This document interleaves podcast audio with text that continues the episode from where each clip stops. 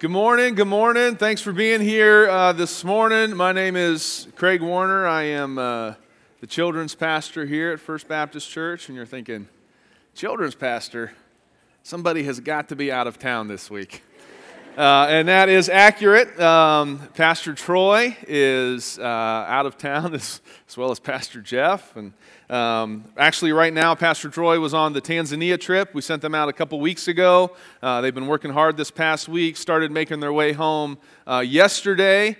Uh, they were afraid that they were going to get uh, stuck in Ethiopia, but they met their flight. Uh, they, I think, are currently in Atlanta this morning, and you know, if they're not too carnal after a long week of work, they're probably live stream, or they should be at least. They should be joining us uh, via live stream. Uh, but they should get in this afternoon on time uh, from Atlanta. So, um, and then Pastor Jeff uh, uh took the Nigros, Megan and Vinny. We sent them out last week. Uh, he took them over to Albania, getting them settled. Later this week, he'll be headed over to Hungary while he's in the neighborhood. Might as well stop and see the Horvaths over in Hungary uh, and then he should be making his way home Friday. Um, both those things we'll get to hear about um, next week at our Summer's End celebration. So that's, uh, that's a great service. We're going to look at all that God's done this summer uh, and then spend some time out back celebrating uh, with each other. So that's next week. Um, then after that, just to kind of give you a preview of what's coming, Pastor Troy will start a new series in September uh, talking about issues facing the church. That'll lead us up to the Certainty Conference. Make sure you're here for that, October 1st through the 4th. Um, and then after that, we'll get back into the book of Acts. So he finished up Acts 7 uh, a couple weeks ago. We'll get back into the book of Acts um, on the other side of, of certainty. So, you know, this week is kind of just a. Uh, just a, a, filler week. All right, so uh, we sent the Nigros out last week, Summer's End celebration. Next week, uh, Troy said that you know I could preach on anything that I wanted to, but have you guys read the Bible lately? there is a lot of stuff in there. Um, and so uh, it was hard to, to pick on what to, what to talk about. So I thought about it, prayed about it, uh, talked to Troy about it, and decided just to share with you something that God has been showing me lately, something that I've been meditating on. So if you guys would open your Bibles uh, to Psalm 78, if you have your Bibles with you. Psalm 78. Um, and this is something that the Lord has, has brought to my attention a couple times, and obviously most recently, if, you're, if you've been uh, reading through the Bible with us, um, uh, it was just uh, maybe a couple months ago that we were in Psalms, and, and, and He brought it back to my attention. Uh, but Psalm 78 is a relatively long psalm as Psalms uh, go, but we're going to look at the last three verses uh, today. But to give you a little bit of context, this particular psalm was written by Asaph, not David like most Psalms. Uh, you'll understand why that's significant when we get into our study here. But this chapter starts out with some of my favorite verses as a children's pastor, some of my favorite verses when we talk about our obligation to the next generation. Uh, and then what happens is Asaph then goes into the history of the nation of Israel. Um, and uh, their time in the wilderness, and, and then as, he, as God begins to do some new things uh, among them. Um, he's, he's taken them through the history of Israel. And that's interesting because uh, there's only like three places in Scripture where we kind of get this, uh, this recounting of Israel's history. Uh, one of them is Psalm 78. The other one is Acts 7, which we were just in uh, a couple weeks ago. And so just to kind of tie that in, um, we see the, the recounting of Israel's history. Um, and, uh, and as I said, we're just going to look at the last three verses of this chapter, which from the author's perspective, from Asaph's perspective, this would have brought Israel's history up to their present day. Okay? So he's kind of going through everything, their time in the wilderness, all that, as God brings them into the promised land, and he begins to, uh, to give them leadership. And then he's, he's kind of counting, recounting all of those things. And then it brings us up to present day. And so let's go ahead and read uh, just the last three verses of this chapter together Psalm 78, verses 70 through 72. He chose David also his servant and took him from the sheepfolds. From following the ewes, great with young, he brought him to feed Jacob his people and Israel his inheritance. So he fed them according to the integrity of his heart and guided them by the skillfulness of his hands. Okay. Um, now, There's a discussion today uh, that's usually going on, particularly in the sports realm, of, uh, of who's the greatest, right? People are always talking about the greatest of all time, or otherwise known as what? The GOAT, right? The greatest of all time. There's a discussion, you know, the greatest of all time uh, in football, the GOAT of basketball, the GOAT of pickleball, what have you, okay? People are always concerned about who's the greatest of all time. Well, today uh, we're going to take a look uh, at David's life and see what it means to be great and the way that we get there. And before we get into that, let's go to the Lord in prayer. Will you pray with me? Lord, we come to you this morning and um, we do just, uh, well, first of all, I just want to lift up the Tanzania team, Lord, as they're making their way back home uh, today. Just pray that you'll continue to provide for them safe travel, help them get through uh, customs and, and everything, get on their next flight, get them back to Cleveland uh, safe this afternoon. Uh, look forward to hearing what you've done um, next week through that trip. But Lord, uh, today we just ask that, uh, that you would be with us, that your word would be preached, and that your spirit would work, uh, Lord, and that you would receive the glory from everything that's said and done today. We pray these things in your name. Amen. All right, so first off, to get into it, we're going to take a look at the criteria for greatness. All right, so on your study sheet there, Roman numeral number one, the criteria for greatness. Now, whenever you think of David, what's maybe the first thing that comes to mind? Right? Sometimes we might think king. Right? When we, when we start talking about David, we think King David. Or maybe you think of him as a warrior, a, a giant slayer, right? Or um, a psalmist, a, a worship leader, someone who, who wrote scripture that we still read today. But I want us to look at what God refers to him as. In verse 70, he says that he chose David also his what? Servant. His servant. You see, David's greatest title was that of a servant. David's greatest ti- title was that of a servant. Now, this title for David pops up all throughout Scripture, actually more than I realized until I, until I started doing uh, the study for today. Uh, but so let's take a look at a few of those instances, and, and we'll see even more as we continue throughout our study this morning. But look at 2 Samuel 3:18. It says, Now then do it, for the Lord hath spoken of David, saying, By the hand of my servant David, I will save my people Israel out of the hand of the Philistines and out of the hand of all their enemies. Now, one of the titles of David that might come to mind when we think of him is, is that of a warrior, right? But notice it doesn't say David, my warrior, or my warrior David. But was David a warrior? Yes, of course he was. Do warriors fight for their people against their enemies? Yes. But God chose to give him the title of servant in 2 Samuel 3:18. Let's look also at 2 Samuel 7:26. Let thy name be magnified forever, saying, The Lord of hosts is the God over Israel, and let the house of thy servant David be established before thee. Notice it doesn't say king, right? Was David a king?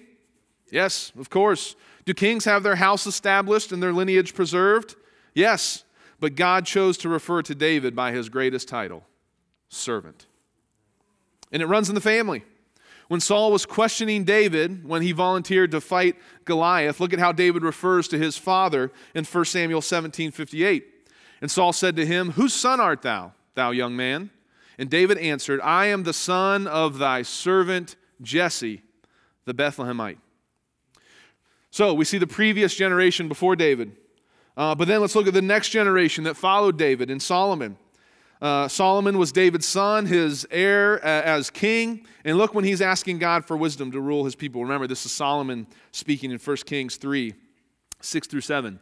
And Solomon said, Thou hast showed unto thy servant David, my father, great mercy, according as he walked before thee in truth and in righteousness and in uprightness of heart with thee. And thou hast kept for him this great kindness that thou hast given him a son to sit on his throne, as it is this day. And now, O Lord my God, thou hast made thy servant, referring to himself, king, instead of David, my father. So we see, even for David, it was a generational thing. We see this title of servant over and over again in Scripture. Uh, there are a lot of things that David could be remembered for, but he was memorialized as a servant. Acts 13 36, and you know, someday we'll get there in six months or so. I don't know how long we've been. We're halfway. We're halfway there in the book of Acts. But look at this. For David, after he had served his own generation by the will of God, fell on sleep and was laid unto his fathers and saw corruption. He served and then he died. All right, that's quite the eulogy, isn't it? But the truth is, being a servant is the greatest aspiration that any of us could strive for. Look at what Jesus says to his disciples in Matthew when they're arguing over who will be the greatest in his kingdom. Matthew 20, 25 through 27. But Jesus called them unto him and said, Okay, so they're all arguing. So Jesus says, All right, that's enough. Right, I'm going to pull this car over. Right, everybody gather around, sit down. Jesus called them unto him and said, Ye know that the princes of the Gentiles exercise dominion over them, and they that are great exercise authority upon them but it shall not be so among you. But whosoever will be great among you, let him be your minister, and whosoever will be chief among you, let him be your servant. So, lest anyone get the wrong idea, let me take a moment and define what we mean by greatness. When we talk about greatness in God's economy, it's all about how many people we can serve, not how many people serve us. So, back in the first century, the world was set up the same way it is today. Jesus is telling his disciples that the way it works in the world is your greatness is determined by how many people you have under your authority. He says, Ye know that the princes of the Gentiles exercise dominion over them, and they that are great exercise authority upon them. So imagine, if you will, for a moment, kind of the way that the world system of greatness is set up. It's, it's like a pyramid.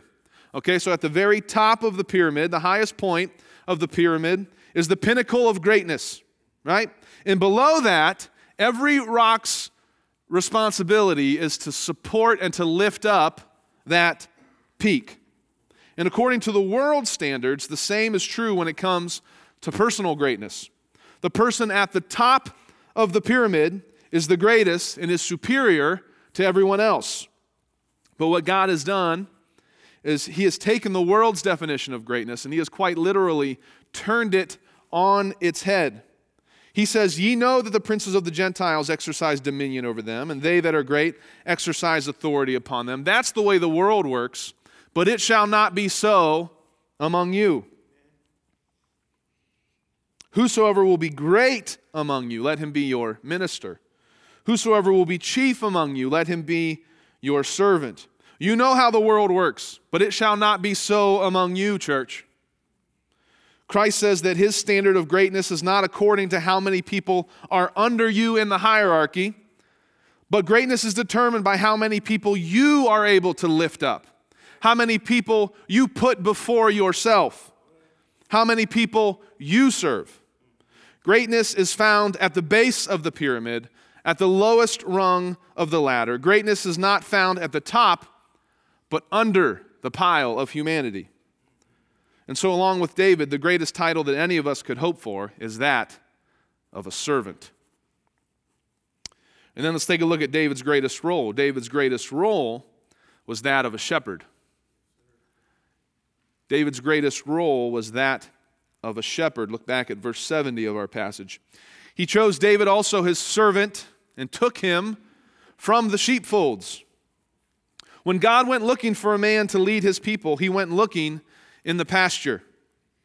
So let's take a look at that. Whenever God took David from the sheepfold, and let, us go back at the account of when uh, David was anointed as king.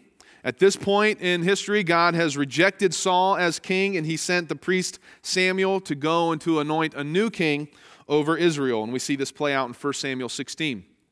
Verse 1 and the Lord said unto Samuel, How long wilt thou mourn for Saul, seeing I have rejected him from reigning over Israel? Fill thine horn with oil, and go. I will send thee to Jesse the Bethlehemite, for I have provided me a king among his sons. Down to verse 3. And call Jesse to the sacrifice, and I will show thee what thou shalt do, and thou shalt anoint unto me him whom I name unto thee. Okay, so Samuel shows up. He calls Jesse and his sons to a sacrifice. He starts going down the line of Jesse's sons, waiting to see who God points out, to see who God chooses. From Saul's, or excuse me, from Samuel's perspective, the prospects of king material are dwindling as he goes further down the line, right? He goes through seven of eight sons, and then look at verse 10. Again, Jesse made seven of his sons to pass before Samuel. And Samuel said unto Jesse, The Lord hath not what? Hath not chosen these. And Samuel said unto Jesse, Are, are here all thy children? And he said, There remaineth yet the youngest, and behold, where is he? He keepeth the sheep. Samuel said unto Jesse, Send and fetch him, for we will not sit down till he come thither.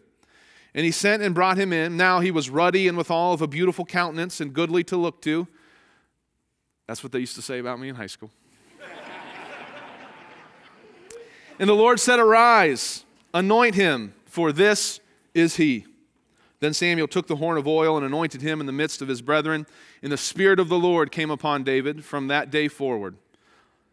Now, in one verse, he went from keeping the sheep to being anointed as king. What does that tell you about God's qualifications for greatness? What does that tell you about those that God calls to greatness in his, in his kingdom? Well, take heart, brothers and sisters, because if you find yourselves lacking greatness by the world standards, you find yourself in the perfect position to be used by God. 1 Corinthians 1 For ye see your calling, brethren, how that not many wise men after the flesh, not many mighty, not many noble are called, but God hath chosen the foolish things of the world to confound the wise. God hath chosen the weak things of the world to confound the things which are mighty. In the base things of the world, and the things which are despised, hath God chosen, yea, and the things which are not, to bring to naught the things that are, that no flesh should glory in his presence.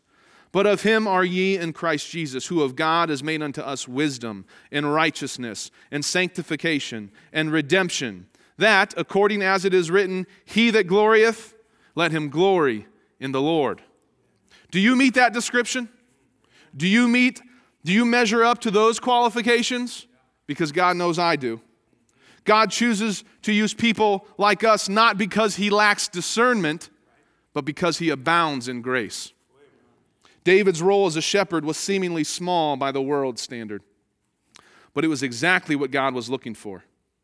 And God doubles down, doubles down on this concept in verse 71. He says, From following the ewes, great with young. You see, David was taken from following a flock. From following a flock. And notice that God used the word following here. That is because before David could be considered to lead something, he first had to prove that he could follow. Also, notice what it is that he's following around.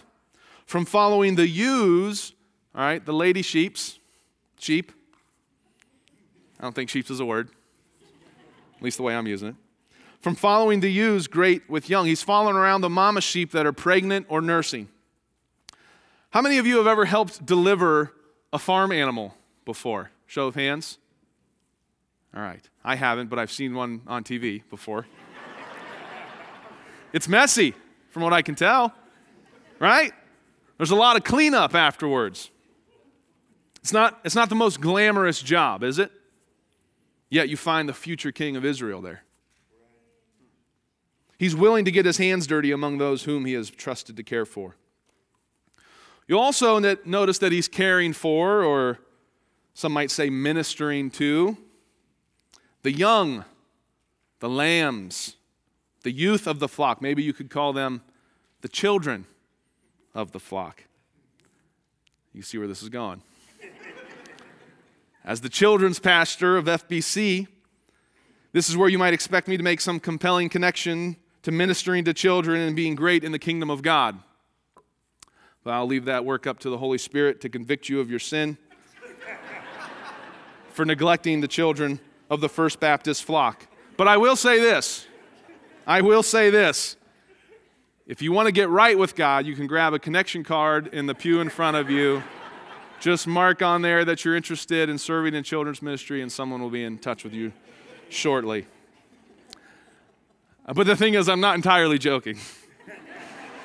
I believe that children's ministry is the most important ministry there is. And if you want to make the greatest impact possible in the kingdom of God, you invest the word of God into children.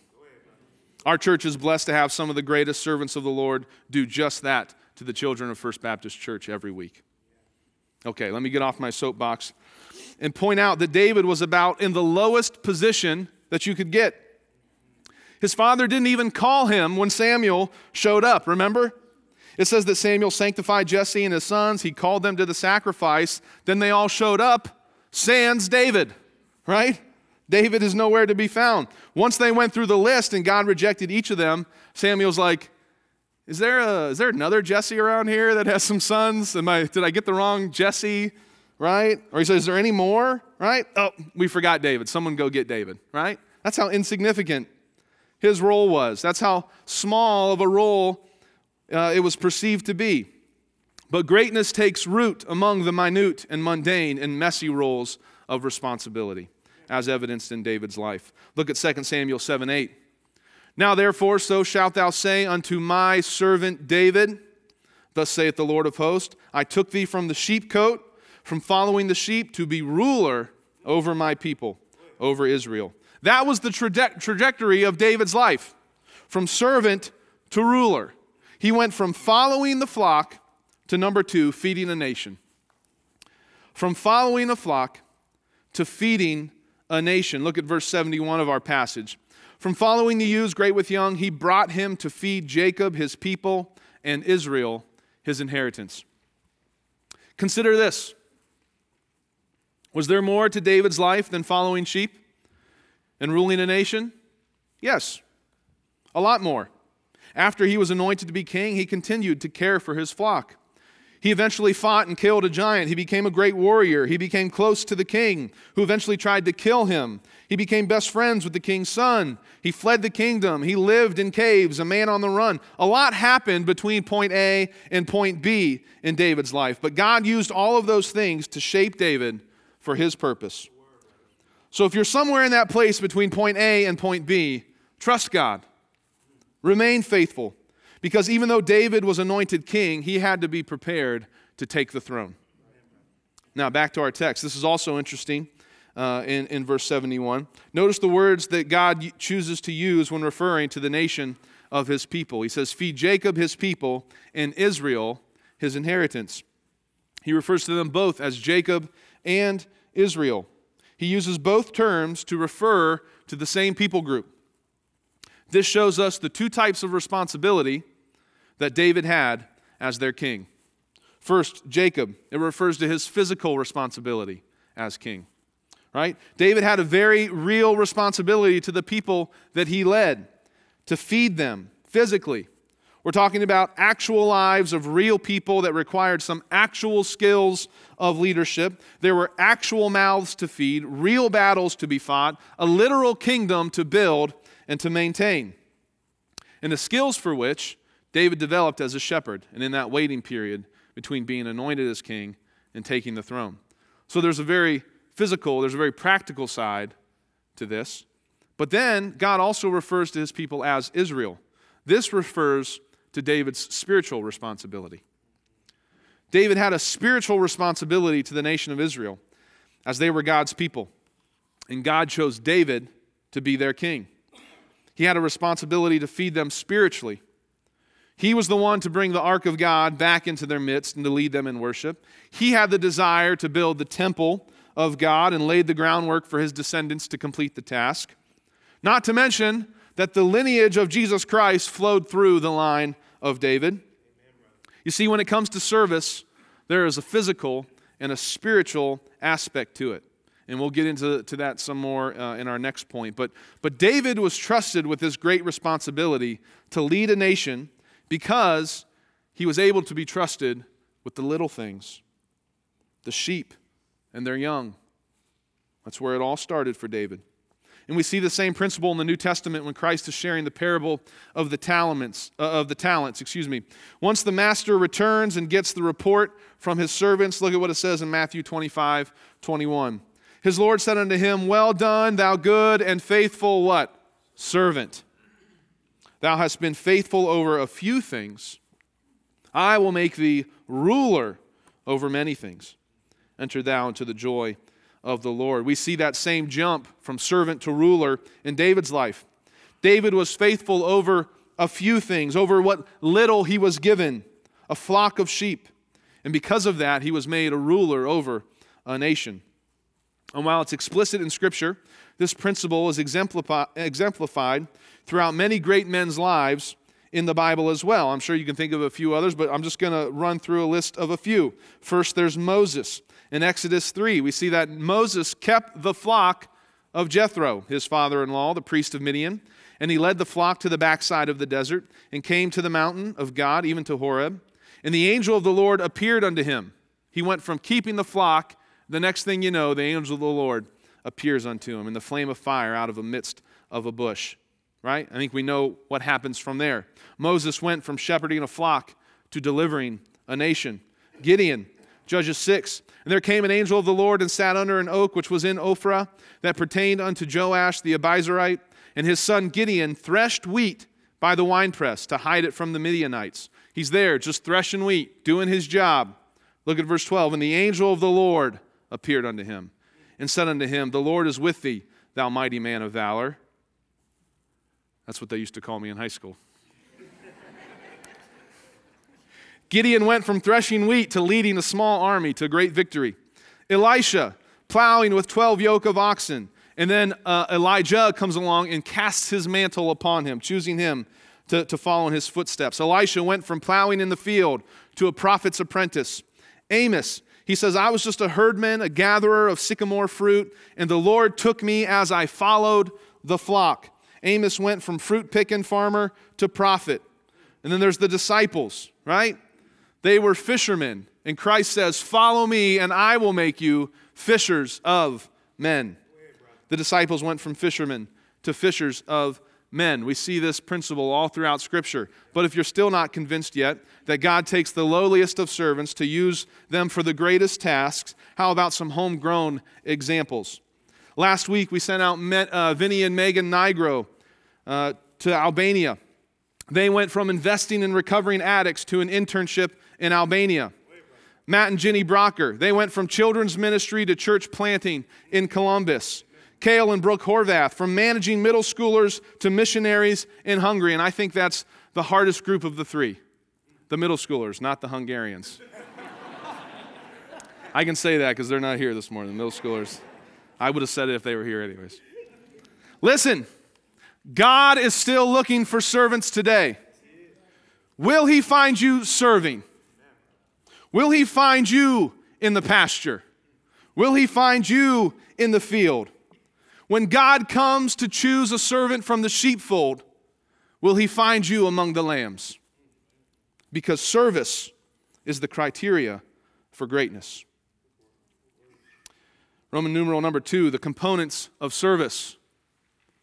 So, if service is the criteria for greatness, then let's look at what makes up service, the components of service. We see these in verse 72. So he fed them according to the integrity of his heart and guided them by the skillfulness of his hands. When it came to serving the nation that David was leading, he was, uh, we see that the first component was integrity of heart. Integrity of heart. And if you're familiar with the life of David, you know that it's back in the passage that we, we looked at earlier where Samuel came to anoint him as king, that we get this popular verse when Samuel's looking at David's oldest brother and thinks, okay, surely this is the guy. What does God tell Samuel?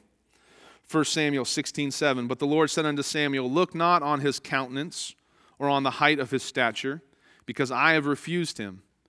For the Lord seeth not as man seeth, for man looketh on the outward appearance but the Lord looketh on the what? The heart. The Lord looks on the heart. This is another example of the difference between God's way and the world's way. When God is looking for a candidate, He doesn't look on the outside. He doesn't check his resume. He's not concerned about his qualifications because God can overcome all of those things. When God looks at a man, he looks at his heart because the heart is a matter of motive. The heart is a matter of motive. And if, if a servant starts with the right motive of heart, then there's no limit to what God can do with him. And this should be no surprise when we're talking about David because what's David's claim to fame? He was a man after God's own heart, right? We see it a couple places, but um, clearly in Acts 13 22, and when he had removed him, he raised, he, when he removed Saul, he raised up unto them David to be their king, to whom also he gave testimony and said, I have found David, the son of Jesse, a man after mine own heart, which shall fulfill all my will. David was a man after God's own heart, which meant he was motivated by the will of God. His own motives, his own desires, his own will, they didn't just take a back seat to what God wanted, they became one with what God wanted. David is the one who wrote in Psalm uh, 37 4, Delight thyself also in the Lord, and he shall give thee the desires of thine what? Heart. God will give you the desires of your heart when you delight in the Lord. Not in what the Lord can do for you, but when you delight in the Lord and nothing else. You become preoccupied with God's will. You become concerned with keeping God's word. And this exact phrase, integrity of heart, uh, shows up two times in Scripture. Uh, both times it refers to David. So let's take a look at, at, what it meant for David to have integrity of heart. We have a bit more of a, an understanding in 1 Kings 9 4 when God refers to, to David again. Uh, and if thou wilt walk before me as David thy father walked in integrity of heart, okay, so he walked in integrity of heart. What does that mean? Well, it means that he walked in uprightness, to do according to all that I have commanded thee, and wilt keep my statutes and my judgments. David was a man after God's own heart, and he had integrity of heart because he kept God's word. While David's position may have changed over the course of his life, his passion was consistent. He went from shepherd boy to errand boy to warrior to man on the run to king. And even when his kingdom was threatened to be overthrown, David's desire to see the will of God's, uh, God's will fulfilled was unwavering. When we serve, we must start in the same place with the desire to see God's will fulfilled and his word kept. If your motives are selfish and prideful, you can fool a pastor you can fool a ministry leader, but you can't fool God. God looks on the heart and he will reject any service that does not come out of integrity. So that's the first component, and it's a matter of motive. Our second component is skillfulness of hands. Skillfulness of hands. And the hands are a matter of ability. The hands are a matter of ability. Back at verse 72 So he fed them according to the integrity of his heart and guided them by the skillfulness of his hands. Again, we see the spiritual aspect with the heart and a physical aspect with the hands, just like uh, we saw back with David's responsibility to Jacob and Israel. And while there is a physical side to serving, right, your skill, it doesn't compare to the spiritual side, your motive because character, character will always outweigh ability. And the sad truth is that our world has seen too many people lead from their skill rather than their integrity. And that's tragically all too often found in the church as well. So, our priority in our service should be our heart behind it. But with that being said, the practical application is not to be neglected either. For David, all these essential skills for being a mighty warrior and a great king, they were developed as a shepherd. And you have God given gifts. You have natural abilities. You have developed skills. You've obtained experience. Whatever it is you're good at, use it to serve the Lord and His church. And just to be clear, it doesn't have to be exclusively with your hands, okay? Uh, it can be your mouth, your voice, your brains, your eyes, your ears, your feet, your legs. The list goes on and on. whatever God has blessed you with, whatever uh, skills and abilities you have, man, use those. God gave you those. Use those to serve Him and to edify the church. But you are most effective when you serve with both the right motive and capable skills. Your heart is where your desire originates, and your hands are the expression of that desire. God is glorified and the body is edified when you serve from both together. All right, so let me give you an example, and this is probably just the most you know, obvious example of the worship team. If you um, have the right motive, but no skill, well, then the church body suffers. Okay? If you want God to receive glory and praise, but you can't sing or play an instrument, then we're going to redirect you to find somewhere other than the worship team to fulfill that desire. Maybe you can help in the sound booth. And that's a very real service. Um, you know, we couldn't pull off this morning without the guys back there. So thank you, fellas. Any ladies up there? Thank you, fellas. now, if you have great skill, beautiful voice, you know, great musician, but if you have the wrong motive up here, well, then God doesn't get the glory. God doesn't get the glory. If you only want to be on the worship team because you want to be seen, recognized, or you want to receive the attention, then you don't belong up here no matter how skilled you are. God is glorified and the church is edified when you serve with the right heart and with the gifts that He's given you. Finding practical ways to utilize your gifts and abilities is a very valid form um, of service to the Lord. But there is another level to this concept uh, of um, of serving the Lord with your hands, skillfulness of hands. Uh, for those of us that have a completed and a preserved Word of God, there is a deeper meaning to skillfulness of hands. And that has to do with your ability to know and to use the Word of God properly. So let's take a look at this little study here. 1 John 1 1. That which was from the beginning, which we have heard, which we have seen with our eyes, which we have looked upon, and our hands have handled of the word of life. For us this morning, we have our hands on the word of life right here. And we must handle it with skill and integrity of heart. And just to be clear, that doesn't mean preaching and teaching exclusively. I'm afraid that people will hear that during this portion and think, well, I'll never, you know, I'll never preach or I'll never be in front of a, a classroom, you know, the way that we think of those things. Um, but and then, and then that excuse you from being skilled in handling the Word of God, okay? That's, that's not true.